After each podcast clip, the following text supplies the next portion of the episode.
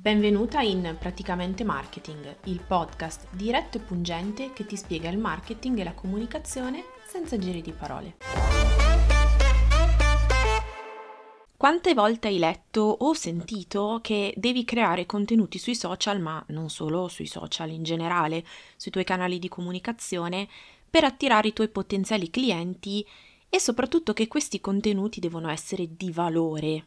Ma tu hai davvero poi capito che diamine sono questi contenuti di valore? E quante volte ti è stato detto che è meglio creare meno contenuti, ma fatti bene, piuttosto che pubblicare tutti i giorni qualcosa pur di pubblicare? Oggi in questa puntata ti dirò come la penso io del pubblicare tutti i giorni, se ha senso oppure no, e capiremo quindi se è meglio dare più qualità oppure andare sulla quantità. Però prima di partire faccio una cosa che non faccio mai su questo podcast, ovvero invitarti a seguire il podcast e a lasciare una recensione, soprattutto su Apple Podcast. Mi daresti veramente una mano in questo modo e il podcast potrebbe arrivare a più persone e aiutarle nel, più, nel renderle più consapevoli su come usare davvero la comunicazione online per far crescere la propria attività e vendere quindi di più. E già che ci sei, fai un salto anche su Instagram dove mi trovi come Erika Rudda e seguimi anche lì. Pubblico contenuti utili e interessanti e a volte anche qualche cazzata, ma dai, alla fine ci sta sempre bene. Ma adesso dai, torniamo al tema della puntata di oggi. Intanto ti faccio una domanda. Ma che cos'è per te un contenuto di valore? Fermati un minutino, metti pausa un attimo e pensaci. E poi, oltre a questo, come ne riconosci uno quando lo vedi? Per me un contenuto di valore è qualsiasi pubblicazione, che sia un carosello, un reel, un TikTok, un video su YouTube, una live, una storia, un articolo di blog, che mi lascia qualcosa, che sia poi una conoscenza in più su un argomento come un tutorial per esempio per togliere le macchie di erba dai pantaloni di mia figlia e tra l'altro se hai un suggerimento che funziona veramente è molto ben accetto.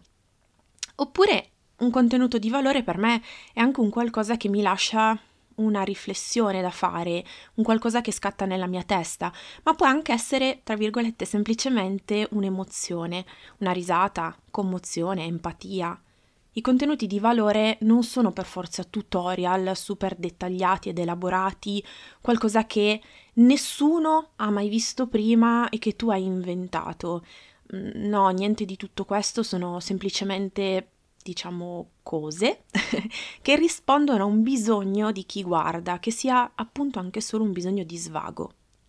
Ecco quindi svelato che cosa sono i contenuti di valore che in quei reel, i 5 errori che stai facendo sul tuo profilo Instagram, ti sbattono sempre in cima alla lista. Quindi, per capire quali sono per la tua community, per chi ti segue, questi contenuti di valore, come fai? Come fai a sapere quali sono i post, le storie, i video, gli articoli che sono davvero validi e eh, soprattutto come fai a capirlo se pubblichi una volta al mese, però fatto bene. Con questa affermazione forse andrò un pochino controcorrente, ma lo sai che un po' mi piace, ma sono dell'idea che perlomeno all'inizio la quantità debba un pochino sacrificare la qualità, ma aspetta, aspetta, aspetta, ti spiego un pochino meglio. Sono sempre stata sostenitrice e continuo ad esserlo ancora adesso in maniera molto forte, molto decisa, nel discorso che per chi ha un'attività, il lavoro sui social deve essere sostenibile e si deve incastrare con le attività quotidiane che chi ha una, part- una partita IVA deve affrontare e stare tutto il giorno sui social, quando devi rispondere alle mail, erogare i tuoi servizi, rispondere al telefono, fare preventivi, la contabilità, le fatture, i fornitori e poi ci aggiungiamo anche le questioni familiari, di casa e quant'altro, è chiaramente impossibile.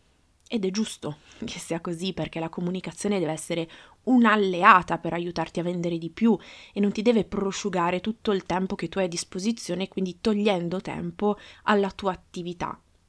È anche vero che per trovare la quadra, per capire quali sono i contenuti che ci vengono meglio, quali quelli più veloci da produrre, quale post funziona meglio, quale tipologia di video ti fa avere più visualizzazioni in linea col tuo pubblico, devi produrre in quantità.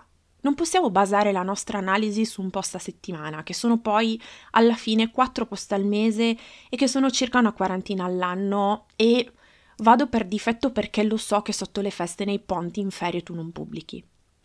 Sono un po' pochini per poter fare una vera e propria analisi 40 post all'anno. E non si tratta di Erika, ma di metodo scientifico. Facciamo un esempio, quando un'azienda o un ente decide di fare un sondaggio sulla popolazione, il campione che prende in esame è sempre molto ampio. Questo perché più sono le persone a rispondere, maggiori sono i numeri e le variabili che ne vengono fuori e quindi i risultati dell'analisi saranno più veritieri, anche perché basati su un campione molto ampio, appunto. E la stessa identica cosa vale in questo caso specifico della nostra comunicazione. Più contenuti abbiamo da analizzare, più chance avremo di trovare eh, come dire, il fil rouge, quegli elementi che funzionano e quelli anche e soprattutto che non funzionano. Non voglio dirti che creare un post a settimana sia sbagliato e che da adesso devi pubblicare tutti i giorni, assolutamente no. Ma organizzati affinché tu possa pubblicare il più possibile col tempo che hai a disposizione, così da poter capire quali sono per te e per il tuo pubblico i contenuti di valore, quale tipologia ti sta portando maggiori risultati, quali social, quali anche quali canali in generale ti portano i maggiori risultati e dove continuare a battere e dove invece lasciar perdere. Fare di più in meno tempo è una delle cose sulle quali lavoro in consulenza con le mie clienti, proprio perché so che ci mettono ore a tirar fuori un solo carosello e che quindi l'idea di farne due o tre o quattro o dieci, dieci magari no, eh, a settimana diventa impossibile piccole tecniche e consigli che possono davvero fare la differenza e che in quello stesso lasso di tempo ti aiutano magari a creare due o tre contenuti invece di uno solo. Io stessa, prima di capire come mettere insieme la mia strategia di comunicazione, prima di capire che oggi è Instagram che mi porta a maggiori vendite, perché lì riesco a qualificare meglio il pubblico, prima di capire quali post e storie mi danno più risultati, ho pubblicato più o meno, perché poi qualche post l'ho anche eliminato eh, e archiviato, 260 post, senza contare le stories, senza contare gli altri social, il blog, eh, il podcast e quant'altro. E c'è stato un periodo in cui io pubblicavo 5 volte a settimana. Erano sempre contenuti super di valore? No, assolutamente no, e non ho nessun problema a dirlo, ma mi sono stati utili per capire che cosa pubblicare in base ai miei obiettivi, quale post deve venire prima di un post di vendita, eh, quali parole utilizzare per essere più assertiva. Anche perché, scusami, eh, ma nella vita reale com'è che funziona? Ok, nella vita mm, non mi piace no, vita reale non è la parola giusta perché anche quello che facciamo online è vita reale, ma nella vita fuori dallo smartphone, fu- fuori dai social, com'è che funziona? Un bambino, per imparare a camminare, deve iniziare a fare i primi passi. Cade e si rialza, fa due passi, cade e si rialza e va avanti così migliorando la sua camminata di giorno in giorno. Ma prima di camminare bene, senza barcollare, quanti passi e quanti cadute ha fatto? Non si contano nemmeno quante volte. Stessa cosa se parliamo per esempio di iniziare la palestra. Come fai a voler migliorare sull'aspetto della prestazione sportiva se in palestra ci vai una volta al mese. Quella volta lì è praticamente inutile e se usciamo un pochino dal lato sportivo, per diventare brava a fare la pizza fatta in casa, quante pizze un po' me devi fare fino a perfezionare la tua ricetta e far diventare quindi la tua pizza meravigliosa? Questi esempi, presi dalla vita quotidiana, ti fanno capire perfettamente quello che intendo con il fatto che in un certo periodo la quantità viene prima della qualità, perché la qualità la puoi capire e ci puoi arrivare solo producendo in quantità. Insieme a questo discorso di quantità e qualità ci sarebbe anche quello della costanza, ma lo riserviamo questo argomento magari per un'altra puntata del podcast perché credo che con questa io abbia messo abbastanza carne al fuoco e ti abbia dato qualcosa su cui riflettere. È facile creare contenuti tutti i giorni? No, non lo è. È faticoso avere sempre idee, ritagliarsi il tempo necessario, essere sempre anche nel mood giusto, ma non è impossibile. Anche perché scommetto che quando ti siedi a pensare di fatto a che cosa pubblicare, lo fai No, ti siedi lì sulla tua sedia con la tua carta e penna oppure col tuo computer, no, pagina bianca di Word e dici ok, oggi che cosa pubblico di nuovo? Ci sono vecchi contenuti da riciclare, ci sono dei video da spezzettare, ci sono caroselli che si possono trasformare in reel e reel che diventano caroselli, ci sono delle sequenze di stories che sono talmente interessanti che possono diventare dei post all'interno del, del tuo feed. Io l'ho fatto diverse volte, ha funzionato molto bene. Ci sono puntate del podcast che diventano articoli del blog e articoli di blog che diventano 10 post su Instagram. Non è sempre questione di trovare cose nuove da dire, non esiste niente di nuovo e il tuo compito non è quello di inventare la ruota ogni volta che devi pubblicare qualcosa.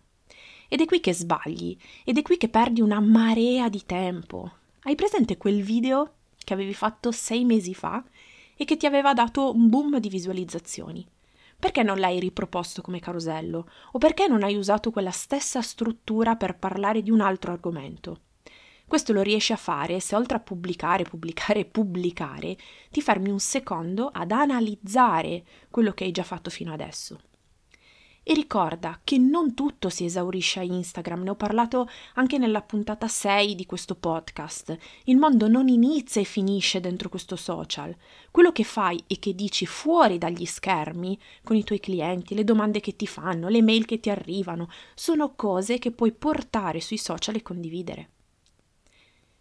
Ti ho convinta con la mia teoria della quantità che viene prima della qualità oppure no? Fammelo sapere con un messaggio su Instagram dove mi trovi come Erika Rudda oppure inviami anche una mail a info-ericarudda.it. Sarò più che felice di leggerti e di sapere come la pensi. E anche per oggi abbiamo concluso questa puntata che spero ti abbia lasciato un pensiero sul quale riflettere. Io ti saluto e buone vendite.